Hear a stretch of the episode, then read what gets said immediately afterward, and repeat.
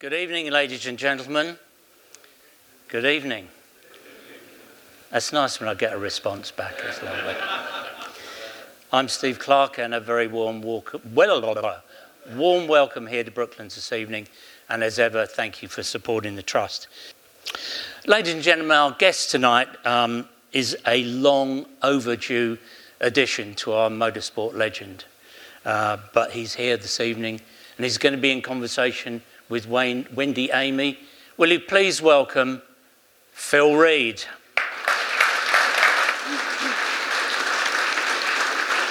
Thank you, sir.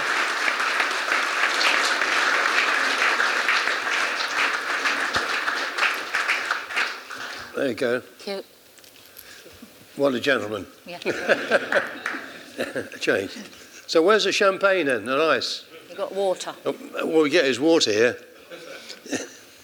Anyway, it's a great honour for me to be invited to this historic location here, uh, uh, Brooklands, uh, which has incredible history.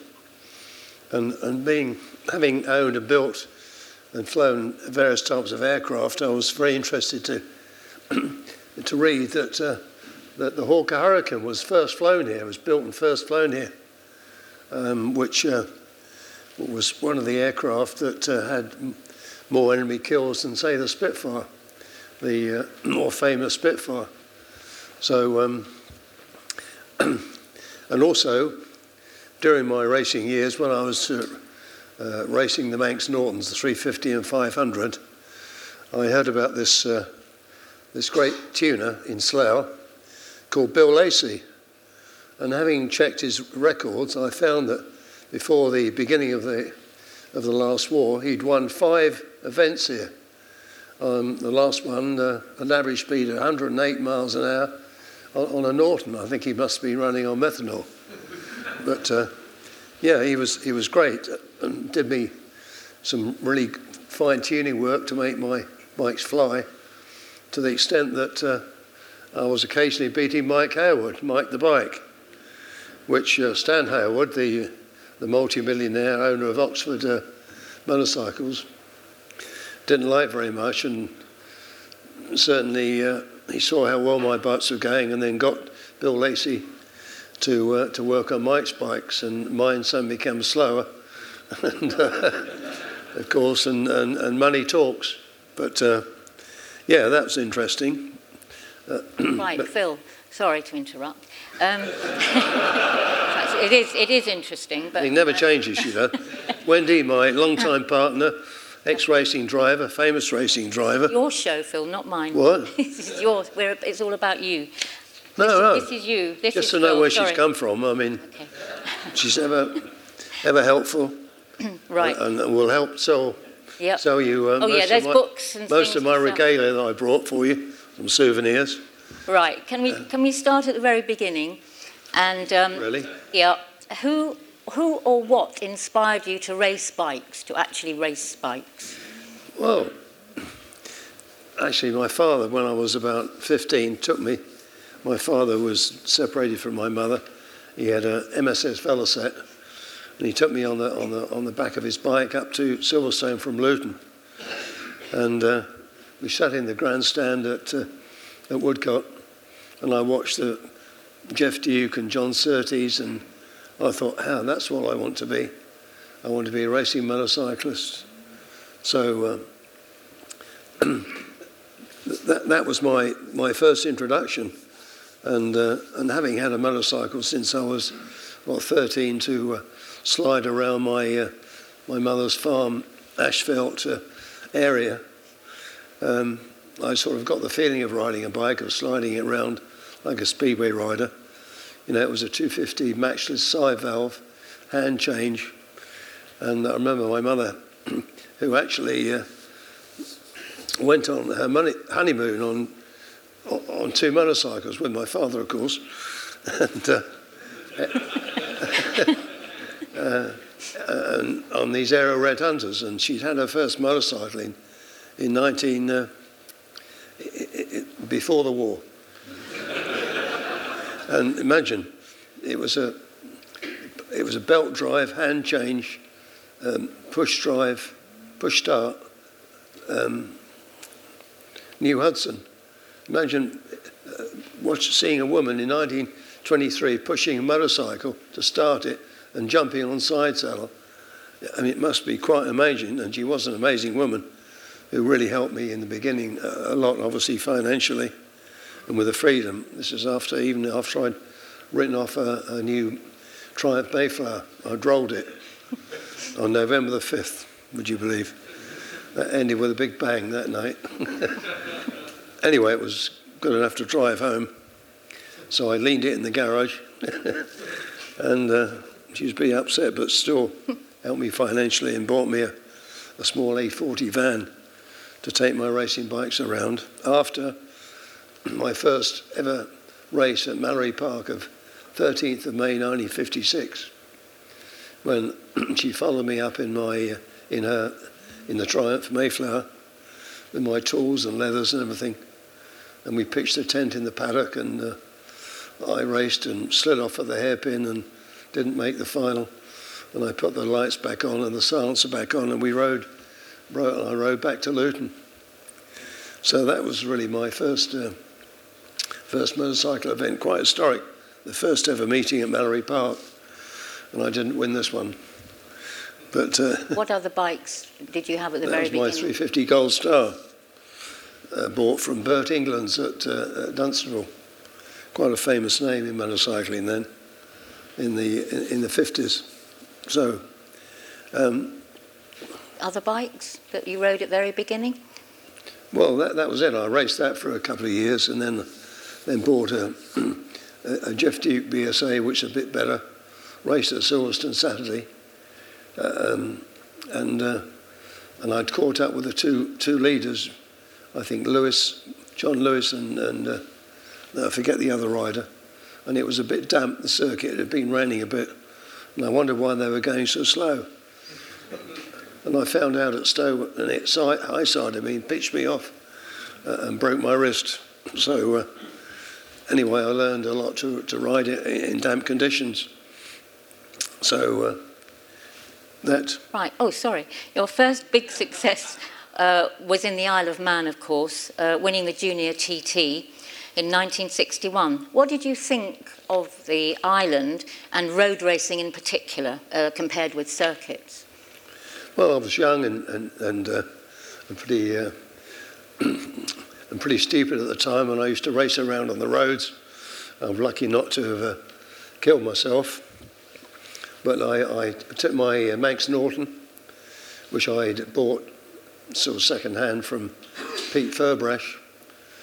The, uh, he was a, a tail gunner during the war. And I was heard stories that uh, when he travelled and raced around uh, the continent, he was frightened that he'd be recognised and attacked. But uh, he survived the he survived the war. Anyway, I did the Manx Grand Prix in 19. Uh, 1958, 59, uh, and 1960, when I had, with the help of uh, Jeff Murdoch of, uh, of Esso uh, Fuel, he gave me a bit of sponsorship enough to buy one new bike. And I, obviously, I'd learned the circuit pretty well over there. Although, one time in, during the Manx, in my last year in the Manx Grand Prix, or before I won it in 1960 at record speed. One of the, the chief marshals said to me, I've had reports you're riding dangerously.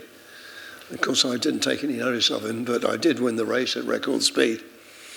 And uh, so, uh, so that was good. But then, of course, you, having ridden or raced or won the Manx Grand Prix, which was uh, on the on the mountain circuit, um, it was not uh, recognised that you, you, you rode in it again, so you progressed to the TT, where there was prize money, which was good. And uh, somehow it, I managed to win it with the, the junior TT. Uh, okay, Gary Hocking on the, on the MV was, uh, I think, second because one of the pistons uh, collapsed or he dropped a valve in. And on the last lap, I passed him in, in Ramsey, gave him the wave, and, and disappeared. And uh, yeah, and it was quite thrilling. I remember just go, driving into the paddock and then walking up to speak to Murray Walker And he said, Well, well done, Phil. Uh, you've won. I said, Have I really? I thought I was second, so I didn't realise I was, I, I was leading. Um, because, okay, all the public were waving on, on my last lap. I thought it was because I was second behind, behind Mike Hailwood, who'd actually stopped earlier. Unfortunately, I think with a broken condyle. Thank you, Bill Lacey. yeah, so uh, he said, Oh, so Phil, I see you're limping there. Why is that? I said, If you'd changed gear 5,000 times in the last two hours, you'd be limping. anyway, I mean, Murray Walker, we all miss him. We liked. Uh, I, I listened to these, well, the commentaries, okay, the Manor Grand Prix commentaries are fine, but the Formula One is pretty useless, I think. With, with Murray there, it would be uh, much uh, more interesting and long live Murray. Getting, getting back to bikes, um, you raced a Gilera also for Geoff Duke. Uh, what did you think of the team? Yeah, and I was like the, the fill-in boy because I think he was sponsored by, uh, by Castrol to bring the Gileras back. But they hadn't been raced for, for five or six years. And they were brought back and they put new tyres on and they took off the full fairings and put on these dolphin fairings and uh, not much else was done. And of course, we were racing against Mike the bike, the great Mike Hailwood on the MV that uh, had been developed over the, uh, those previous years. And uh, obviously, I was the new boy because uh, Derek Minter had hurt himself and, and couldn't ride. So I was drafted in. Obviously, Geoff was earning extra money for, for two riders as opposed to John Hartle. And uh, okay, I'd won the TT and I'd won a lot of um, short circuit races. But we went to the first Grand Prix was at Hockenheim when we only it was only eligible for 350s and it was a long oval circuit. And I think the production 350 Hondas were lapping it at 10 seconds faster. And I came into the, into the pits and stopped, and Duke came out to me and said, You're not changing gear properly, you know, because I was lapping so slow. I said, I think it's the bike in actual fact. Anyway, we didn't have a happy time because the, I mean, the, the, the, the 500 round the Isle of Man was, was a bit of a monster. And we found out why at the end of the year when Geoff Duke went to Monza with, with a Gilera fitted with Earles forks. Um, they were the leading link forks at the front. And, uh, and one of the engineers came up to, uh, to Geoff Duke and said, oh, I said, you're having problem with handling, but when we were running the full, the full fairings, we'd actually move the engine back um, five inches to, to, to reduce the, the loading on the front tyre, which was wearing out. And um, obviously Geoff realised why they weren't handling. I mean, the, the front was too light, the, the centre of gravity was too far back, and uh, this is why I, I felt most, uh, most uncomfortable in the Isle of Man. You didn't know where it was going. So anyway, I survived that period. And, and then, yes, of course. So how did the Works Yamaha team ride? Uh, uh, oh, yeah, when I was obviously in the Isle of Man staying at the Douglas Bay Hotel, you know, that if anyone, I'm sure a lot of you know, the Isle of Man, the Douglas Bay Hotel up on the head, it was a real uh, a meeting place, shall we say, for various reasons and for teams to stay. And uh, I think I was staying there and also with the Yamaha team. And I got to, uh, to be talking and friendly with uh, Fumio Ito, the Japanese Yamaha rider. Anyway, we had a little laugh and a joke, and I think he was uh, he finished second or third in the TT that year, and I, I was third on the on the Gilera behind, uh, of course, Mike on the MV1, and uh, John Hartle was second. He was a bit of a lunatic, uh, John Hartle but um, was risk was risk a lot and fight the thing like I wasn't prepared to do because I know it, it hurts if you fall off at speed. and uh, and uh, anyway, at the end of the season, then I think we had a one, one win with that that year. We we went to Scarborough with, with Derek Minter uh, and, and Hartle and myself on three Gileras and I actually won one of the races there, and that was the only race we won. So, um, so that was good. And um, a couple of weeks later, I got a telegram from Japan. Uh, uh, Phil's son, that's Mr. Phil, and a telegram, telegram. We didn't have emails then. Uh, would you would you like to race our machines in the first Japanese Grand Prix? You know, Yamaha team manager, Mr. Nagayasu. And uh, I answered, my answer back was, yes, please. so, anyway, I arrived in Japan. I took the southern route round to Japan, which was via, via Italy and India and Pakistan and, and the Middle East and, and Hong Kong. And flying to Hong Kong, that was when the, you had to fly between the skyscrapers, which was a quite, quite uh, um, upsetting. Anyway, we eventually arrived at, at Haneda Airport. I was met by my uh, interpreter there, and he said, Phil, son, we check in hotel and we go to uh, Hamamatsu, which is very near to the circuit, Suzuka. So we go by train. Okay, fine. And this train, it was before the Tokaido Express that does nearly 200 miles an hour. This thing was like a, like a British secondary rail um, train. Did about 50 miles an hour. I think 10 hours, I think it took to uh, get to, Hamamatsu. I was, I was totally knackered. And uh, anyway, luckily my hotel was next to the station. So all I want to do is like lie down and have a coffee and go, go to bed. Had a shower and then looked out the window and next door to the hotel was a nightclub. I thought that looks interesting. well, it was. And uh, anyway, so uh, I had a bit of a boogie there and a few drinks. And, uh, and, and, the friends I met in in the, uh, in the club uh, kept me really fit and healthy for the, uh, for the week. So I say no more. But uh, anyway, I'd never been to the circuit before, and obviously I was on the other side of the world, the furthest I'd ever been in my life. And uh, I looked over the, the, circuit and saw the Sea of Japan. I thought, Johnny, I'm the other side of the world, and I've obviously got to do well. Anyway, they loaned me a road bike to learn the circuit, and then the race bike. And uh, we started the race, and uh, I was battling with Jim Redman, who was then fighting with uh, Provini on the Morini for the World Championship. And obviously, my teammate was there, Fumio Ito, in the race anyway.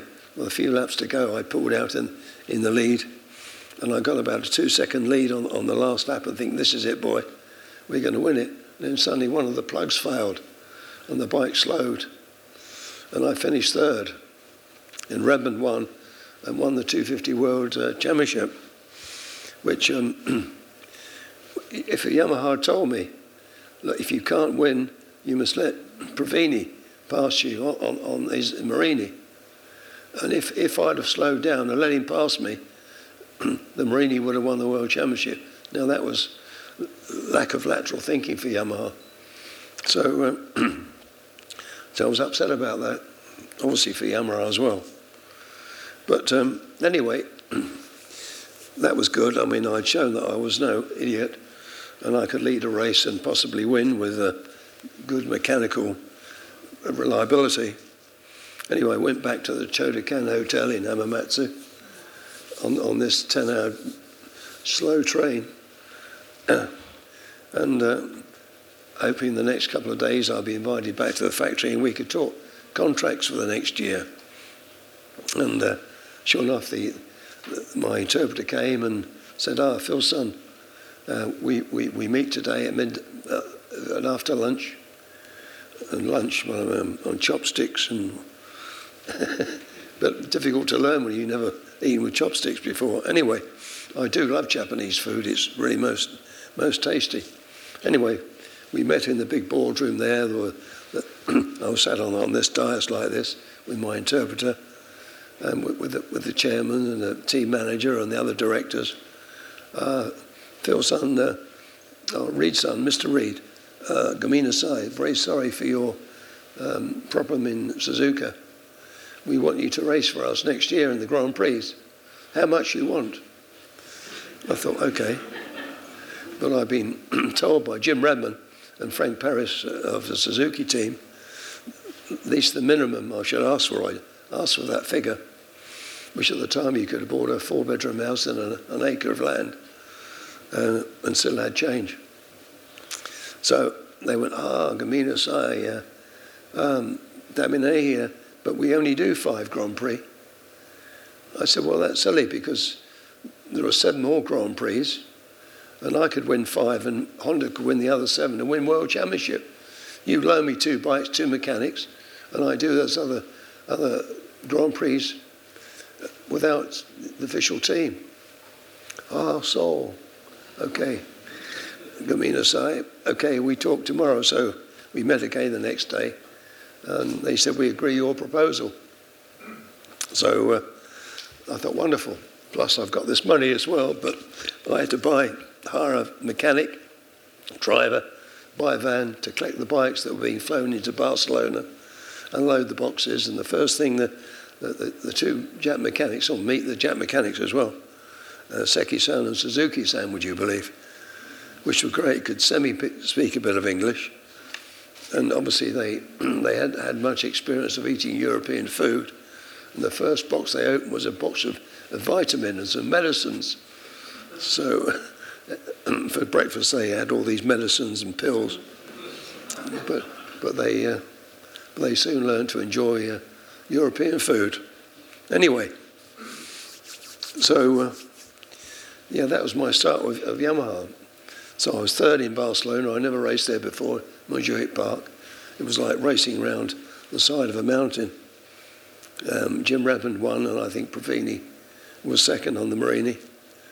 And then we went to the French Grand Prix at, at Clermont, and uh, and I won there. I beat Redman. So we then joined the the team in the Isle of Man. I'd taken obviously my transporter with the two bikes in the back, and to meet the full team in the Isle of Man. I was leading the World Championship, which is incredible. so. Well, sorry, how did how did um, Bill Ivy come to, to be in the team? Well, my teammate then from the uh, in the official Grand Prix was, uh, was the Canadian Mike Duff, and uh, he was great, really fast rider, and obviously out to win the championship.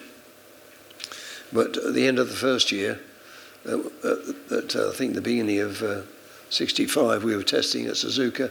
He crashed and injured himself so much, and that he, he'd be th- months out of commission. So, uh, and, and the, the, manager said to me, "Ah, oh, Phil, son, uh, can you recommend good rider?" And I went, "Yeah, I can recommend a good rider. He's good on 125s and 250s, even 500s." Was little Bill Ivy, five foot two, and uh, quite a free little character. So he, they said, "Okay, can you call him?" I went, "Yeah, okay." Um, so I called on my hotel phone and called his mum and she said, Oh, no, oh, Billy's at, at Brands Hatch testing cars. So I said, Okay, I'll call him at Brands. I called Brands and uh, then spoke to the secretary. They said, Oh, no, uh, Billy's out on the circuit testing. Uh, okay, well, tell him when you see him. Look, in an hour's time, I'll call him back. I'm calling from Japan. So it's a very important message. anyway, uh, my voice is going. I'll do it. Carry on.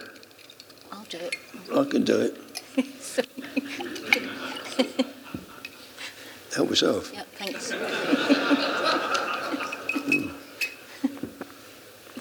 I got him on the phone, and uh, I said, "Hi, Billy, how are you? Are you all right, mate?" Uh, um, I said, "It's Phil calling from Japan.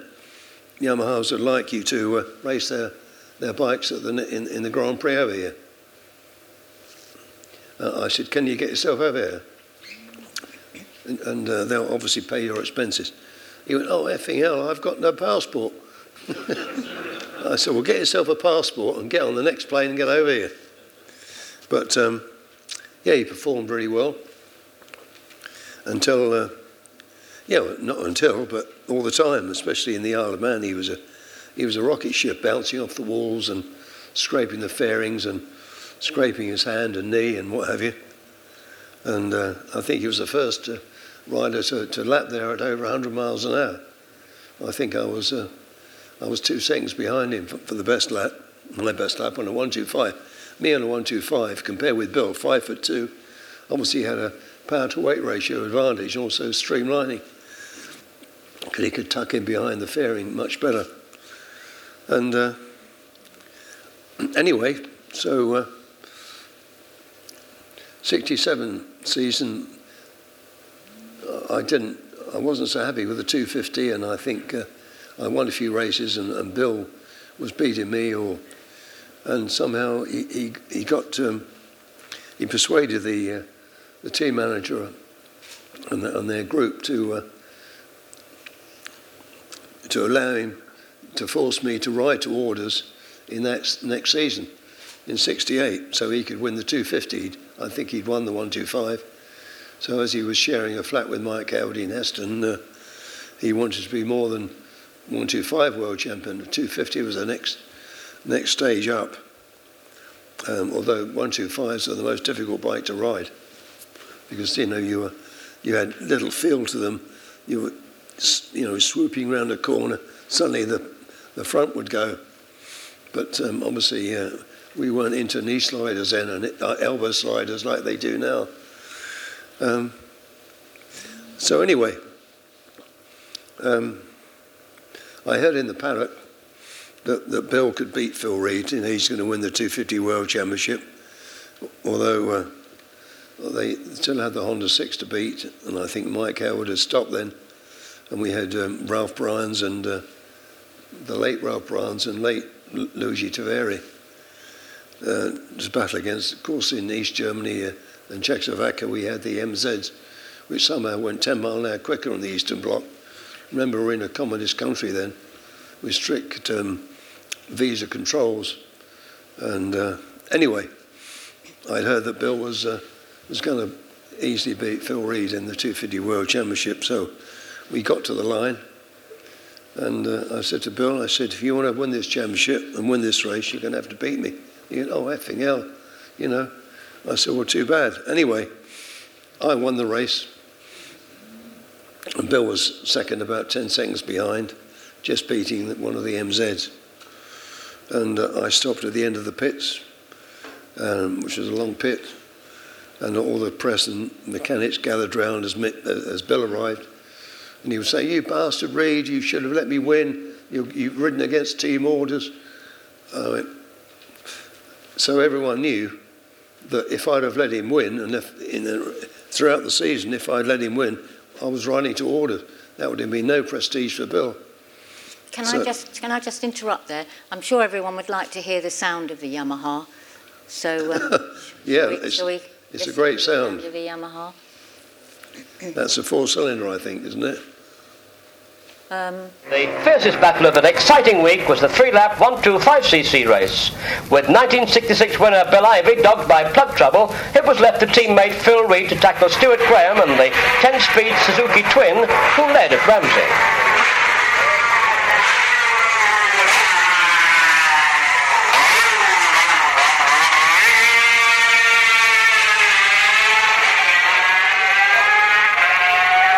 on the mountain climb, Read's Yamaha 4 pulled back 3 seconds to lead by 1.4 seconds at the end of the lap. Here he rushes along Quarterbridge Road on lap 2.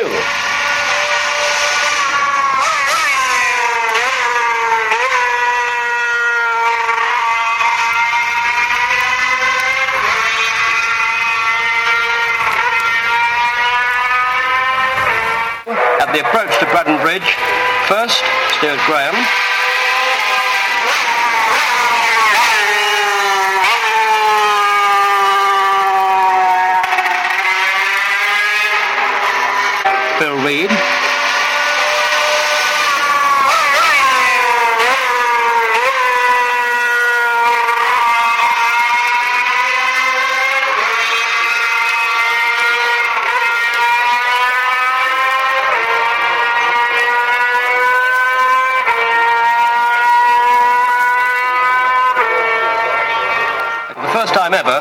microphones to Glen Tramon, just 21 miles out, and an interesting series of fast-sweeping bends.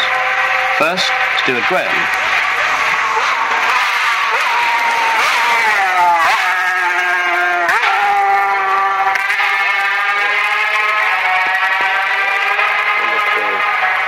And then Phil Read.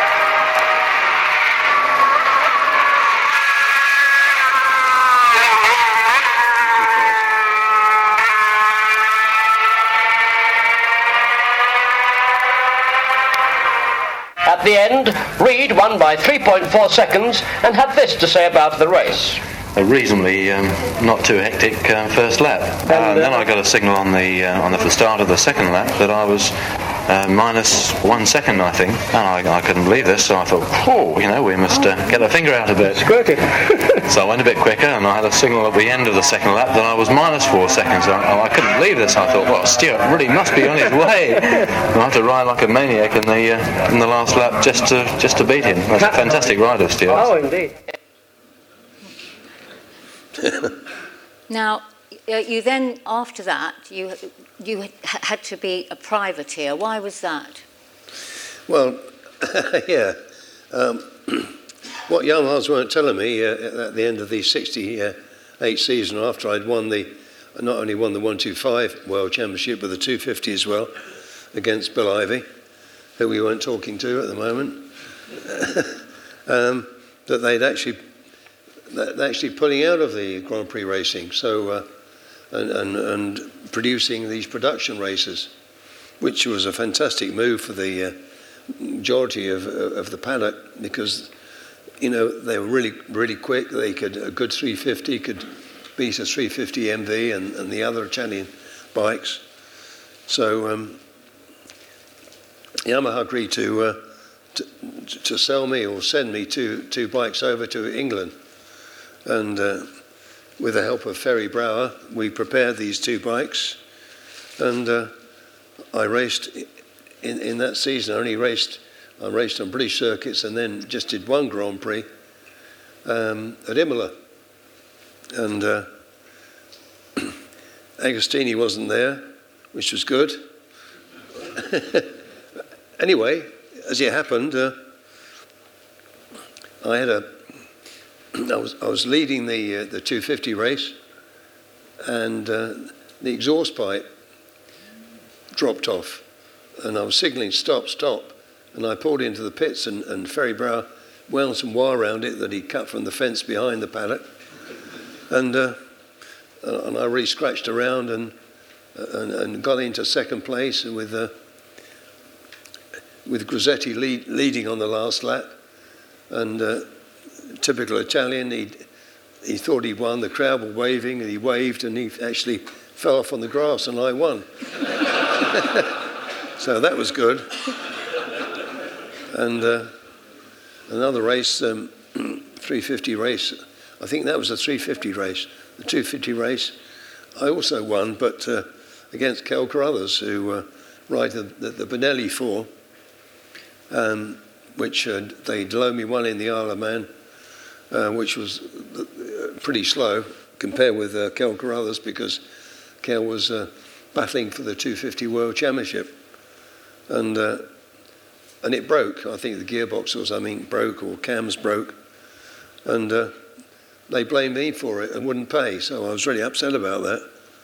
So um, they came to me in the paddock because my practice times, I think I was on pole ahead of Kel Carruthers on the Benelli and they said, "Oh, um, uh, uh, excuse me, Phil, uh, you like ride our, our machine in the race? Very, one of the best bikes." I went, "No, thank you. I have a four-cylinder Yamaha coming from uh, Japan tomorrow." Oh, damn it, eh? anyway, we got these two spare exhausts and uh, uh, made my twin-cylinder 250 look like a four, and with some covers over it. We wheeled it, wheeled it past the uh, past the, the Italians' pit, and they went, "Oh, damn it, no!" Uh, and they were quite amazed. But anyway, I had a battle with on the, my twin cylinder during the, the race, and uh, and just just beat uh, Kel by about a yard. Uh, obviously, and that was the only Grand Prix I did that year. So. Uh, um, that um, obviously I was then really I just moved home down to uh, to Oxshott in Surrey, with my then late wife and uh, and, uh, and getting organised with a proper garage and machine tools and lathes and whatever to run it a full season the next year. Well, you, you won four 250cc's, one 125cc World Championships. So how did the MV materialise? Yeah, okay. in that in that year, I think it was in 1972, uh, um, was it 72? Um, yeah, 73 was it? 73, 70, yeah. 72, I think. Well, you were, you were on a John. You had John Player Norton. I was racing with John Player Nortons, yeah, and right, I'm racing my 250 and 350 private Yamahas, uh, and we at this French circuit at Clermont-Ferrand, and. Uh, my 350 had blown up, which I was going to run in the 500 race with Agostini and some of the other top Italians on, on Jap bikes, or uh, not on, on Italian-made bikes, the Benellis and the and the Morinis, and the uh, and the Cagivas. And anyway, because we were a bit hand to mouth there, you you got start money and uh, appearance money so I know 350 to run in, in the 500 race, but but a 250 was, was banned, or illegal. But uh, if I didn't start the race, I wouldn't get my start money. So, and it was a bit damp, the circuit. Anyway, the race started, and, and Ago was on the, on the MV. And uh, I passed Ago and actually pulled away from him. And because the, the, the, the 250 MV was a little nimble machine, and uh, not so difficult to ride as the MV, or I, I was super brave. Anyway, after leading for about 10 laps, I, I, I retired purposely because after the race, my machine would be expected, inspected, and, and I'd be disqualified. I wouldn't get my appearance money. Anyway, I walked back past the, up past the, the pits, and there, leaning over the pit wall, was Pino Allievi from the Gazzetta dello Sport, the Italian sports uh, paper. And I said, hey, Pino, uh, tell Count Agusta that if he wants a support rider to help Agostini, give me a call. And uh, on the Monday, he did give my office a call. And uh, I got the message, and uh, he said, come to Italy. So I w- went to Italy. I took my, uh, my wife, and we had a, I think, I think we had a, I forget what we had then, Rolls Royce, and a, that's right, a Cloud 2 Rolls Royce and a caravan. I mean, what, sac- what sacrilege, you know? I'd have the tow bar specially made to, to fit in a Rolls, and they never, they never, they never made one before for a Rolls. But, but the advantage was they, the organisers got word that I was running this Rolls Royce around. So in the paddock, they, they marked a place, Phil Read, Rolls Royce Reserve. and that was, that was good. But anyway, we drove to uh, Lake Varese, which was near the MVA factory. And, and, and, that, that coming weekend, I had to, uh, to race at Cadwell Park on the John Player Nortons. So um, obviously I called the factory and said, I'm sorry, I cannot come um, and see you until uh, after this next weekend. So I left uh, my wife and I think we had a son then with us. We had young Michael Read, Mike Read, who is a, now a, was a, a, tornado transferred to be become a RAF tornado pilot. Now he's first senior officer for Cathay Pacific, which is terrific. Anyway, left him by the lake in the caravan with money, and I flew off to Cadwell and raced, and then flew back, and then on the uh, on the Wednesday we uh, we drove to uh, to the MV factory and I had a meeting with Count Agusta, and he said, I'd like you to do two, two tests at Monza and Modena.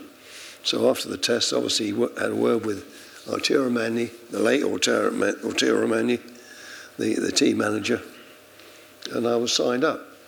So that was. And, and did you prefer the bigger bikes? How, how did you, with competing with well, yeah, I mean, if I crashed them, I didn't have to repair them. And what, what about um, racing with Agostini? Did that, was that good, bad? Well, I think, don't think Agostini was too happy about me, having me on board. And, uh, and I think uh, that's right, I just raced the 350 MV. although I'd raced the Gilera 500, my Manx Norton 500s, because they thought the 500 would be a bit too powerful for me. So uh, the next year, I had both bikes. Oh, that's right. At the end of that year, I, I took they, they allowed me to have the 500 to race at Silverstone, uh, the Hutchinson 100, and I, I won the race there uh, and broke the lap record. And they thought, oh, he can ride a 500. That's good. And uh, so next year, I had the 350 and the 500, and uh, I battled with Agostini, and uh, I happened to win it, win the championship, and he was very unhappy about that. And uh, so I think he uh, spoke to Yamaha. I think I did Agostini a favour because the next year he'd uh, he got a contract with Yamaha, paying him probably ten times more money and uh, on a much more competitive bike. So, uh, which bikes did you prefer racing? 250s? The winners. No, well, yeah. yeah. But did you like the smaller, the 250s or the 500s, or which which did you prefer? Well, I say the the most competitive, the 250 uh, four-cylinder Yamaha, and, and the 500 MV four-cylinder, which I, would uh, actually help them. Some of them are a bit, uh, a bit what's the word, lack of lateral thinking because the the Japanese bikes were getting more competitive and more powerful, and the MV was about the same. Okay, the, the, the four cylinder was producing about 20 more horsepower than the three cylinder, um, developing about 101 horsepower. And the Jap bikes were, were about 120, but they didn't have the same uh, torque. Um, can, we, can I just interrupt? Shall we just listen to the sound of the MV? I think everyone would be quite interested to hear that.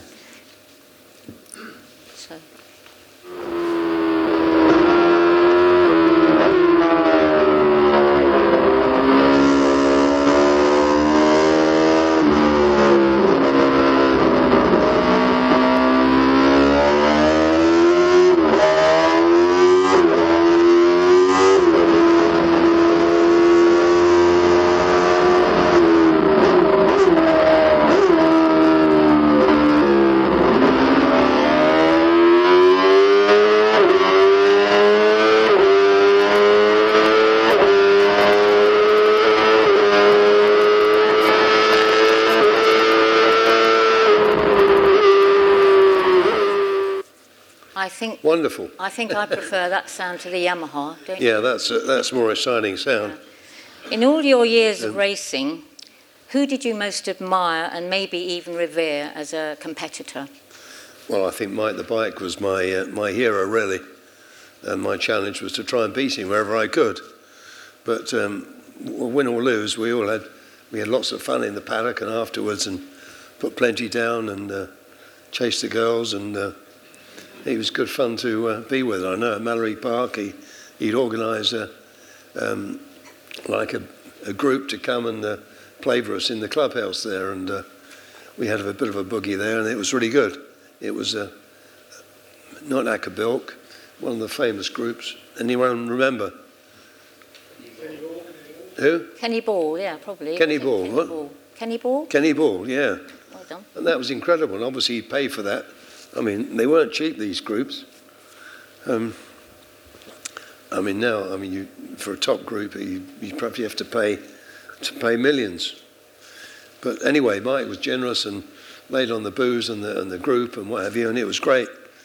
Yeah, he was a he was the uh, bee's knees, the real friend, and I know he he um, he, he called in and stayed with me once in in Surrey and uh, was quite a down to earth, funny, intelligent, multilingual, musical person. I mean, his talents really were shown on the circuits, and uh, uh, he was almost unbeatable, unless you had a quicker machine or you had problems. you, you last raced in Grand Prix on a Suzuki and competed against uh, the ever popular Barry Sheene. Um, although this may be slightly controversial, how did you regard him as a racer on the racetrack? No, nothing personal. Yeah, well, Barry was a great racer, a great exhibitionist, and uh, we read in the press for six months whether he was going to lose his finger or not after a crash, you know. and everywhere he'd uh, obviously he'd be talking to the press and. Uh, his extrovert uh, um, behaviour with the, the, opposite sex was uh, was pretty well known, and, uh, uh, and, and the things he got up to obviously made him famous because he, he was, I understand, calling the press every every other day and uh, and uh, keep getting his name and picture in the. In, in, in, the press. Yeah, but what did media. you think about him as actually a, a rider on the tracks? Well, yeah, I thought, um, yeah, he was really good and uh, Balika beat him, and okay. but, uh, which I did a, number of times. Right, you went. You went. The last Grand Prix, can I say? The last Grand Prix I did in, in, in on private Suzuki's, my RG500, which um, obviously I prepared, was at, uh, at Mugello, a lovely circuit. I got a bad start, a bad start. I mean, almost last away. Agostini and, and, and Sheene sort of went off. Ago had a, a, Suzuki, and Sheene was on the factory Suzuki, uh, which was, was, was virtually the quickest bike there because they were obviously, I mean, 20 horsepower more than a production Suzuki. Um, anyway, I went through the field. Um, um, a lot of riders that, that, that became famous and caught up with these two. They were battling together, Ago and Sheene. And I, I passed Ago and caught up with Sheene and then passed Sheene. And then we pulled away from Ago. And, and for the last um, 10 laps, we swapped places. And uh, coming into the last corner, I think I made the mistake. I outbrake Barry. And, and uh, I n- knew his bike was quicker than mine. And I rode down the, the white line so he couldn't slipstream me and, and he pipped me across the line by like a hundredth of a second, which I'm upset about because I should have perhaps followed him around the corner, slipstreaming, and passed him on the line, um, which he didn't need to do because he had more, more speed than me. But anyway, we were in Finland, and uh, Barry, this was um, when I was riding MVs. He was on the factory Suzuki, and uh, that was the fastest. I think he was on pole, uh, and I was second, and Ago was third on the Yamaha, and uh, and Barry was a mate of mine. We spent a lot of time at my house in in Oxshott. You know, we'd bring doctors and medicines and massage for him, and uh, and feed him, and take his bikes around, and I'd bring him back on the the planes in, in on crutches or wheelchair. So he'd crash a lot. Anyway, we were very close.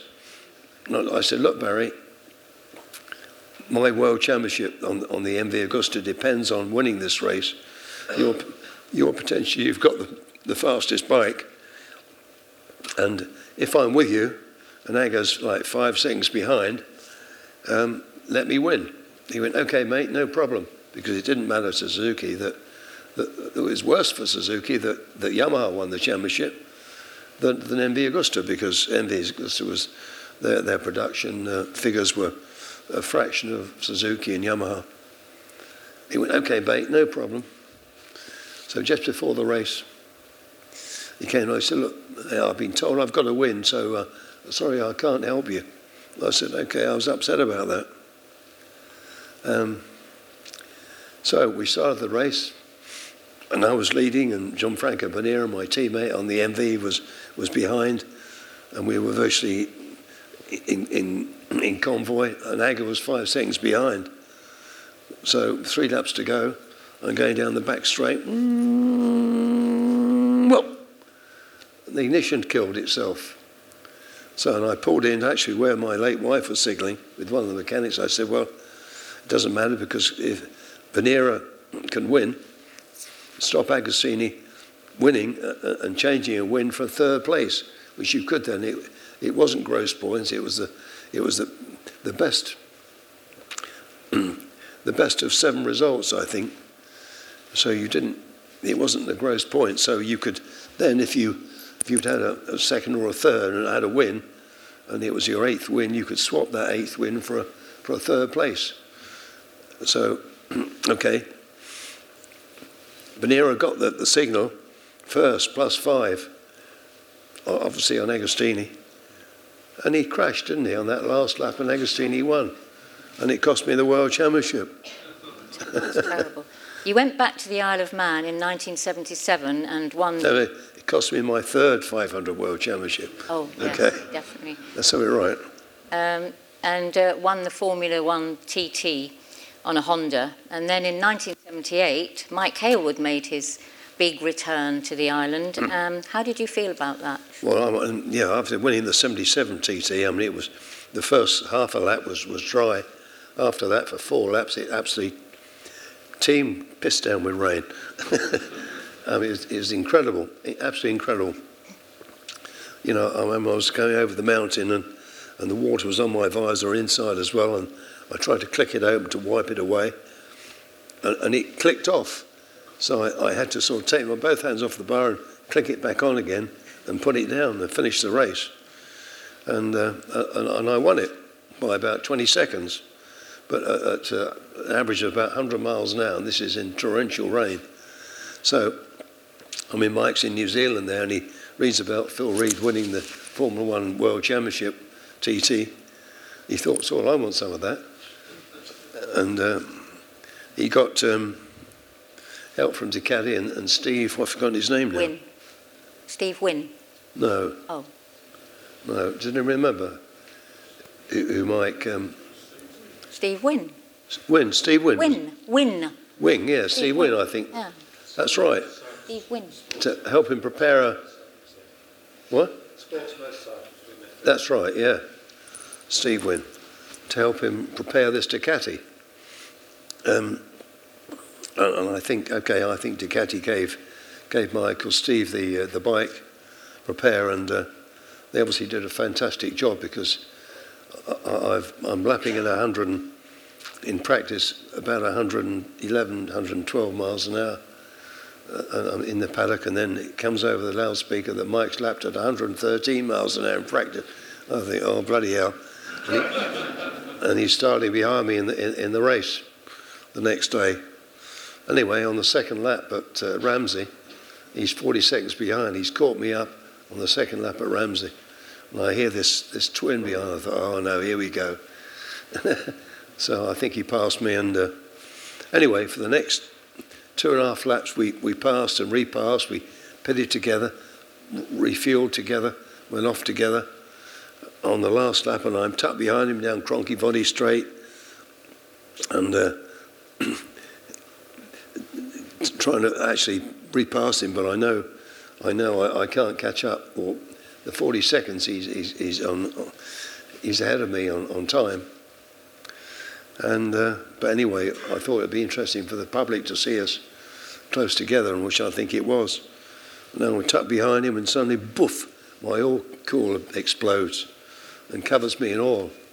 Anyway, I coast to a stop and fling the bike in the, in the hedge and sit there listening to Mike go through like Ramsey and uh, the bungalow and uh, signpost and and uh, and coming up to the uh, Glencrutchery Road to the to the finish, and uh, and everyone cheers and I'm cheers, a big lump to my throat.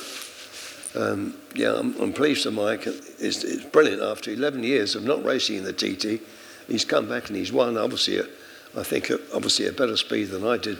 The, well, previously, of course, I was in the wet, we were in the dry. And uh, anyway, I got a lift back, covered, still covered in oil. I buggered the bike. We left it there, and uh, actually, it, it, the, the, problem was one of the so-called, so-called uh, experienced mechanics, an old boy, hadn't rubber mounted the, the oil cooler, and it was fixed on, on, on the, on the uh, framework, and uh, the union had actually fractured and, and split and, and caused me to retire, which, good or bad, it was probably in, in the long run it was it was it was good that it happened because I later heard from Steve Wynne that coming up the Glencrutchery Road to the finish, Mike's engine broke, never to run again. And if I, if I'd have been with him on that last half a lap, he'd have been obviously riding faster and revving it more, and it would have broken a mile before the finish, and I'd have been the most unpopular TT winner ever. but uh, yeah, that would be true because I mean it's unbelievable the the, the extra people that Mike um, attracted to the island. Did, you prefer? Did you prefer? Circuit. You never answered that question. Did you prefer road racing to, or circuit racing? Well, I didn't mind then, but um, I mean the TT was uh, on a two-stroke, which they were prone to seizure. Um, I wasn't so so happy, but half more than half of the Grand Prix are held on road circuits anyway. But yeah, and in actual fact, it was more demanding and, and challenging and interesting to run on the road circuits. Mm. I remember going back to, uh, you know, I'd won a few times at Sachsenring and going back there to, to, run on the on the new circuit. After a few laps, I was bored. so in my in my hard car, I then drove around the old circuit, which went through the town, and uh, you know, kicking himself off the off the curbs and walls, and out into the country, and yeah, it was really good. You've had a, a very successful career racing bikes, but I understand you were offered a test drive with a Formula One team. Could you? Oh yeah, with Ken Tyrrell. It was based in the in the Woodyard, not far from here. I went to see him once. I know what for what for some technical help, and we obviously got on well. I mean, he was a brilliant engineer and and, and uh, enabled uh, Jackie Stewart, I think, and uh, and the other French ride driver. Um, does anyone remember the, the French rider? Dri- who? Francois, Francois Cevert. Francois Cevert, oui. Yeah, who Francois uh, who I'd actually met at the Ducati factory, because we were warming the, the this uh, this 500 twin up with a chassis, um, with a Seeley chassis, and he was passing and heard it and came in, and was was overawed by all the the engineering and uh, and uh, the fact that I was there going to race this this new uh, Ducati twin, 500 twin, not a Desmo. But how did you get on and, the uh, F1? He, he, he, drove the, the Tyrrell for, for Ken. And so, and Ken said, well, would you like to try a, a Formula car? I said, yes, please. He said, okay, I'll arrange it and he'd arranged it and arranged, called the BBC to come and film it, either me spinning off, killing myself, or, or breaking the lap record. But anyway, and uh, Gerry Birrell, I think, was the mm, Gerry. was the was the pace dro- rider driver. Anyway, they got me in this car, and I, I didn't feel comfortable in the, the, the steering wheel was too far away. I needed packing, and anyway, he said, well, "Just go around." And I did about sort of ten laps, and uh, and uh, came in. We talked and we made a few adjustments and went out. Bill went out again, and I think lap two seconds quicker, which was okay with me because I didn't really feel comfortable to uh, to drive it on the limit. And uh, anyway, Ken said to me after, he said, "Well, what I'm Phil, you've survived, even though you didn't you didn't fit and feel very comfortable in it. But when these uh, future team teams call you, um, call me and I'll tell you who not to drive for, which is good advice. So, but it didn't progress anymore because two weeks later I'd signed for MV Agusta. So they're there, and they, they, they were paying, well, not bad money, not the best. But after I, I on the final year, um, Suzuki uh, team were paying their riders a, a, million, ten times more than I was getting from MV. So I felt I felt really upset about that. With uh, Gustav, for example, he owned he owned property in Portofino. He owned flats, apartments in uh, in Milan, um, chalets in in St Moritz, and where I. I uh, yeah, but he couldn't ride a bike. No, so you know no, he could make a lot of money though. Yeah. But Right, you're still. Um, you're uh, wait a minute, I'm finished oh, yet. Oh, sorry. sorry. And was then married to a beautiful wife. Who, and, you uh, or him? I remember once I was in St Moritz uh, skiing with my family, and uh, was invited, well, at the same time as uh, Count Agusta, Domenico Augusto, not Domenico, I've forgotten his first name now. Anyway, Count Agusta was there with his entourage, and uh, and I'd actually introduced my ski instructor, who I didn't pay, um, to Count Agusta, So he became Count Agusta's ski instructor. He was really good. Um, anyway, I was invited to the, the suite, suite privé in one of the most expensive hotels, or the most expensive hotel. And we had a little gathering, about 10 of us there with the, uh, Count Agusta's uh, entourage and myself and my wife and, uh, and other team managers and people. Anyway, I saw this big bowl on a table there, and the Italians were scooping things up. I said, What's that? Caviar. It must have been 10,000 pounds of a bowl of caviar, beluga caviar, of course, from, from Russia. So that, that's how the other half live. And the Count had taken on the, the, the suite privé, which was one side of the, of the hotel, which um, there's money for you. No, anyway, so. Well, I was just going to say, you're still riding and appearing at events worldwide. Do you still want to be competitive, and uh, or does being old frustrate you?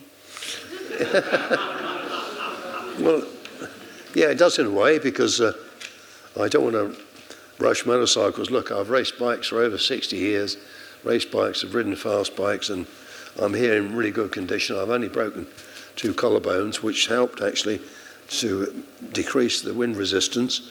it gave me 300 more revs a, a shoulder blade, four ribs, a, a pelvis, a wrist, and, and, a finger, and a few concussions, and I'm here in, in, in reasonable condition. Uh, I'm very grateful, and I don't, want to, I don't want to, in my old age, too, and I was I was 80 on uh, the 1st of January. You're not that old though, because a couple of years ago um, you actually raced or, or, demonstrated an R1, didn't you? Oh, Yamaha. yes. They, Yamaha team brought an R1. This is one of um, one of um, Rossi's Valentino's spare bikes to to Imola, and they allowed me. You can Phil, Phil son, you can have uh, three laps. And I, and Buddy Harry, it was 250 horsepower. And I, the fastest bike I'd ever ridden only got about 120, and. Uh, and it, it got traction control and anti wheelie control on it, but they turned it off. Thank you. I thought they wanted me to, to kill myself. Anyway, accelerating away, I mean, the thing would lift up in the, would wheelie, only at, at, at about 14,000. And so I had to keep changing up, uh, short shifting, in other words, and not take it to the 18,000 it would normally rev at. And uh, I didn't feel happy around the corner anyway. So, so that was good. So, so coming into the chicane by the pits and them all watching, I left it a bit late, didn't I? And uh, although I thought, shit, I've, I've overrun here, I'm going to crash, sure. And I kept the brake on, and I didn't realise how good the brakes were. Just one finger, and it was stopping, and I managed to get through the chicane and, and wheelie away. It's quite impressive there, but useless round the back. Um, yeah, that was, I mean, I need a week. Anyone would need a week to get within uh, two seconds of uh, uh, Giacomo's, not Giacomo, Valentino. Valentino's time or competitive time because to learn to, I mean, now, for example, I mean, we didn't have slick tires then, we didn't have traction control, we didn't have wheelie control, but now the standard of riding is so high in the Grand Prix with slick tyres, I mean, uh, uh, and uh, traction control, and even and, and slipper clutches, that the, the, riders now they're braking at the last minute, and turning into the corner with the brakes on, and, and, and if the if the front slides, they this is why they've got these knee sliders. They push the knee down and keep the power on and, and turn it on and power sliding out of the corners. I mean, it's quite incredible to watch. But we didn't have that then in my day. And, and I'm, I'm, not prepared to, uh, to, to, ride to that standard now and, and damage a, a, million pound motorbike. But um, no, I've got every admiration for the current riders. I mean, now the top 10 riders are within, oh, within tenths of seconds of their lap times in qualifying. It's just unbelievable. Unbelievable how close they are. I mean, to be in 10th, you think, oh, he's 10th. Only how he's in within that four tenths of a second of the pole man, which is still makes them pretty fantastic. You still enjoy going to doing your uh, round the world trips, though, demonstrating? Oh, yeah, we, we got invited to Canada, didn't we? Yeah. And uh, well, I rode a, what was it, a 250 or 350 Yamaha, which had incredible thing on, on the mudguard. It had an incredible thing there. It was like a fairing. It was like a, a bit of a mudguard there. And I said to the owner, I said, what's that? And he said, oh, that, that gives me another, another 500 rows. I said, it's unbelievable. Anyway, I rode it around. It was a terrific bike, and uh, they only let us do about three or four laps. But um, yeah, uh, and, and I, we went back to the Canada. It was, it was to uh, celebrate the 50th anniversary of, the, of their first and last Motor Grand Prix, which I rode in. And uh, I think I finished second in it. And I think Bill Ivy won and Mike Hailwood won the other round, but I was the only one alive. And with, with Rodney Gould as well came there. And who else? I'm just looking at um, Goodwood. Oh, yeah. So, but those are the events you really enjoy, aren't they? Oh, Goodwood it's incredible. You're rubbing shoulders with, you know, the Formula One drivers and, uh, and, and, and, well, obviously people like Valentino and Kenny Roberts and. Uh, oh, and look, and that's the. Oh, you missed the Ago, but but there was a picture of um, Marco Marquez earlier on. Yeah, yeah. I was. Oh, there he is. Yeah. I, I was the person to uh, award um, this this lunatic. Amazing. His, his first uh, gold medal for his World Championship gold medal. And I said to him on stage, I said, look, you've crashed 15 times this year. You know, you know, your luck hasn't got a, you won't last. He went, no, no problem. It seems that he's got rubber, rubber bones and, and, uh, and can crash at 200 miles an hour and, and, and get up and ride the next, next hour. Yeah, he's incredible. He, he's, I think he's unbeatable. His mastery of the bike is quite incredible. The, the feel as he dancing into corners and sliding and, uh, and does other things that other riders can't or aren't prepared to do. But um, yeah, he's even even against the extra speed that the Ducati's got of Dovizioso.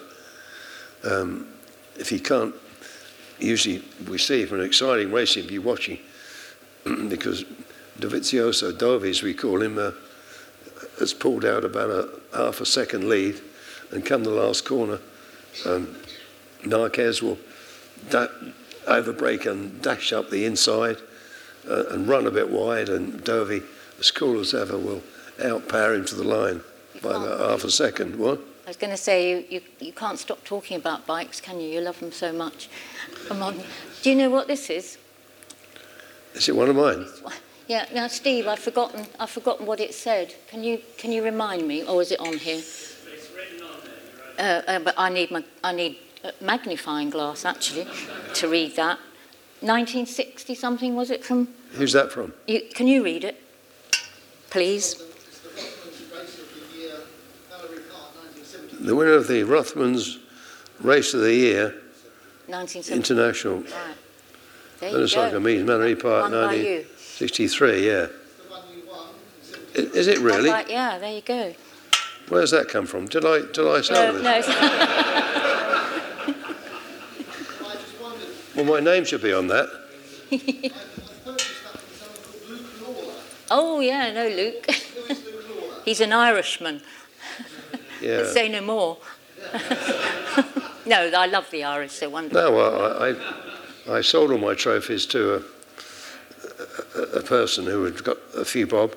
I mean, to to help my boys racing, you know, which uh, um, which I know my mother helped me with funding, and I helped them as well. So I didn't have a spare twenty thousand pound, which I fed into them with bikes and transporters and And as he's so poor, we're selling we're selling books and regalia at the back there.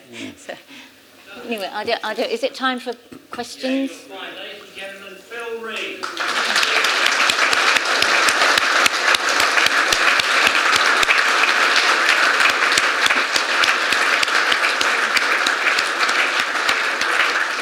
And uh, thank you, Wendy, for controlling him. I think we could have gone on for another couple of hours. So that's what I was worried about. No, you've done fine. Um, I'm sure, ladies and gentlemen, there's some questions um, that you'd like to ask Phil that you've always been embarrassed to do in the past, but now's your opportunity. Someone's got to be first. There must be someone out there. Good. n- Oh, right. Okay. Cliff, our photographer for the evening. Fantastic sp- uh, talk, Phil. Thank you very much. Um, the 125 Yamaha was 10 speed, did you say? 125. No, I The think, ones- it was, I think it was 8 speed. 8 speed? Yeah. And the 250?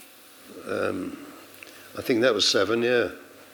But, you know, when I first rode it, even the twin, the 250, I think it had 7 gears, and I was, I'd only ever been used to riding it with 5 gears.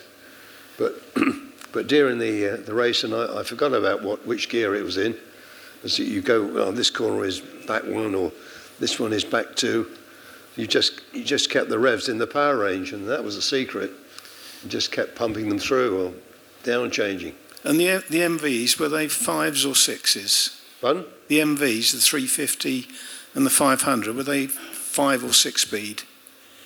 I don't know about the 250. The 350? 350 MV and I, 5. I can't remember. The only thing they were quick. Very quick. Any other questions, ladies and gentlemen? One right at the back. Um, Jim, you take that one first. Hello, Phil.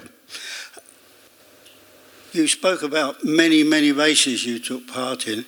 I think your greatest race was at Spa when you did the lap record. Say, what did you say? Spa, the, the Spa. greatest race. Oh, what yeah. year would that have Spa. been, Jim? I can't remember, I'm too old. Excellent. That's oh, I good. I like that one. But th- that lap record that you made at Spa. The 70s, yeah. it lasted a very long time, and I think that was your greatest ride. Thank you. Well, that, yeah, that's right, because I know we'd come from Assen. I'd been blown off there by uh, Barry Sheene and Ago, and, and to finish third at, and Spa. And I, I- called Count Agusta. I said, look, just prepare a bike just for me and uh, to, to run at Spa. And uh, anyway, I- I, I think I started on pole, and uh, and there was Ago and Barry and a lot of the other top riders in the race, and, and I set off and, uh, and I came through the start with about a 10 second lead. And uh, initially the crowd waved and uh, not waved and clapped, and then they went silent. I was told because no other bikes arrived. They thought there'd been a multiple crash, and when they all the pack arrived down, they stood up again and clapped. Yeah, and. Uh, and I managed to win quite easily there and set the absolute lap record and even a world record for the fastest, uh, the fastest uh, Grand Prix time ever. And uh, so yeah, it was great that, and presented with a bouquet of flowers from from one of the princesses of uh, of, it, of, of Belgium, wasn't it? Yeah, Belgium. Yeah. Another question at the back here, Phil. Phil, I was in uh, a club in Hersham last night discussing that we, I was coming here, and one of the boys was trying to convince me that you actually rode for Tom Kirby on his I did. G50s and 7Rs. Is that correct? Oh yeah, Tom was great. I mean, he loaned me bikes and he loaned all the riders bikes. They And were uh, wonderfully prepared, though, weren't they? fun. Wonderfully prepared. Oh yeah, fantastic. Yeah. Although we take them on the continent, obviously we'd have to prepare them ourselves. And also another was Tom Arter loaned me two, uh, two bikes and two spare engines for uh, my South African tour, which I went over there after winning the TT in the nine. So I arrived. I went on the Edinburgh Castle alone with two bikes in the back of my Bedford Dormobile, and two spare engines. And after the first couple of races, Gary Hocking was so much quicker on this 350 7R and uh, AJS 7R. And I found out he was running on methanol. So I, I called Tom Arter and said, Tom, we need some high compression pistons. So within, within a week, these came, we fitted them, and, uh, and still, okay, it was better. I mean, I mean, it, it, incredible increase in, well, incredible, but an increase in power. And I wasn't quite sure which jets to use. So, and I was actually working in, in, in the garage with Hocking and Jim Redman. And Hocking took a phone call and he had his carb um, stripped down and I undid the, the main bolt and had a look at the main jet. It was, it was 1200, size 1200. I mean, you could have a, have a bee go through it. so, and Redman, Redman told on me, and uh, Gary was quite upset. but, uh, but still, okay, still he was pretty good. He'd, he'd, he'd been working on this 7R with, with, with uh, his local rider, Bruce Beale, on the circuit there, comparing the improvements they made with a standard 7R. And he was quick. I remember at Pietermaritzburg, I decided in this handicap race to run my G50.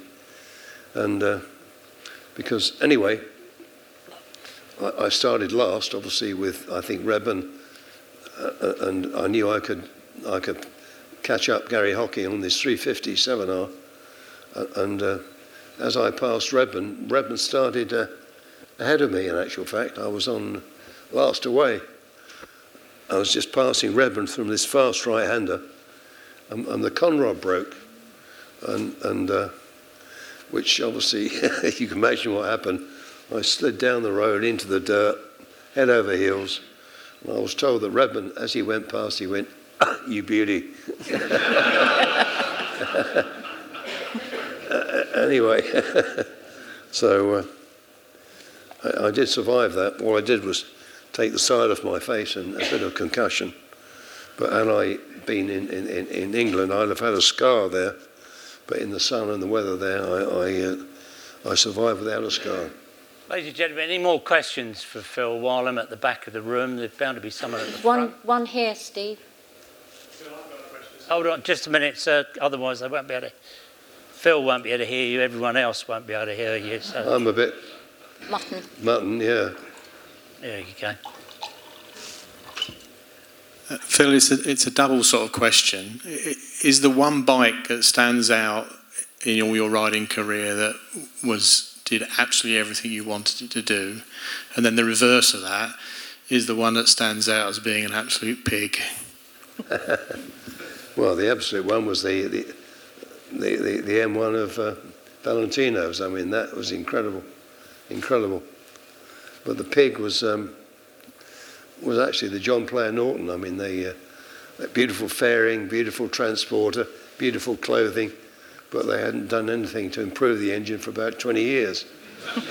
um, you know, we're a bit down on speed compared with the, the Triumph and, and BSA triples. So we had to ride much harder. Uh, I think I survived. I didn't crash it, but we could have won more had they had they spent a bit of time re-engineering, improving um, that, that that Norton twin engine, the Commando engine, wasn't it? They could have put four valves in it and uh, actually and shortened the the gearbox lay shaft. Um, I know we went to Daytona, and. Uh, um, to compete um, against, you know, the, uh, the American teams, which, you know, they're Daytona specialists. And so, anyway, in, in the race, I actually got, got, into the lead, would you believe it? And uh, came to the pit stop, refuel, and uh, they stuck a funnel in and poured the petrol in. Uh, half of it went over me. Anyway, we, we lost, that was about 45 seconds to do that. And, and, the Yamahas were in and out in 10 seconds, would you believe, with a quick filler, woof, away. So um, that was lack of investment in the most important things, and also it only had a single disc brake. And so, obviously, I had to catch up. So, uh, into the first corner, obviously, I'm braking heavily, and because it had only one disc, it twisted. And also, they couldn't get the rear brake to work. It was a Manx Norton brake that they couldn't get to work. So, obviously, I had to let the brake off. I had no rear brake to, to steady me down. And I went on the, off the road a couple of times, got back in the lead again, and actually finished fourth, um, five seconds behind the winner, Don Emde. So, had we had it been better prepared, forget about these fancy fairings and transporters and red clothing and work on the things that do matter. Like if I'd had a rear brake, I mean, uh, perhaps I'd have won the race. Or a quick filler, for example, that, that's in and out in, in, in 10 seconds. That would have helped. But uh, yeah. So, uh, can you hear me? Yeah, you're doing well, Phil. I think we're going to call Q&A to an end. Ladies and gentlemen, Phil Read. Before, um, and also, again, Wendy, thank you. Thank you very much. There's one person I'd like to thank, think, thank, um, person who's put all the slides together, Ray Gale. Yeah, here, here. Well done, Ray. And uh, don't forget the books are for sale on the uh, table at the end there, okay? And the facility here, I'm, I'm much impressed with, uh, with Brooklands. I mean, it's got certainly a lot more commercialised um, compared with years ago, and, uh, and, and attracts the, the, you're a wonderful group of, of people that uh, love to talk and hear about the old times, the good old times. Brilliant. Thank you very much indeed. Before we go, the raffle.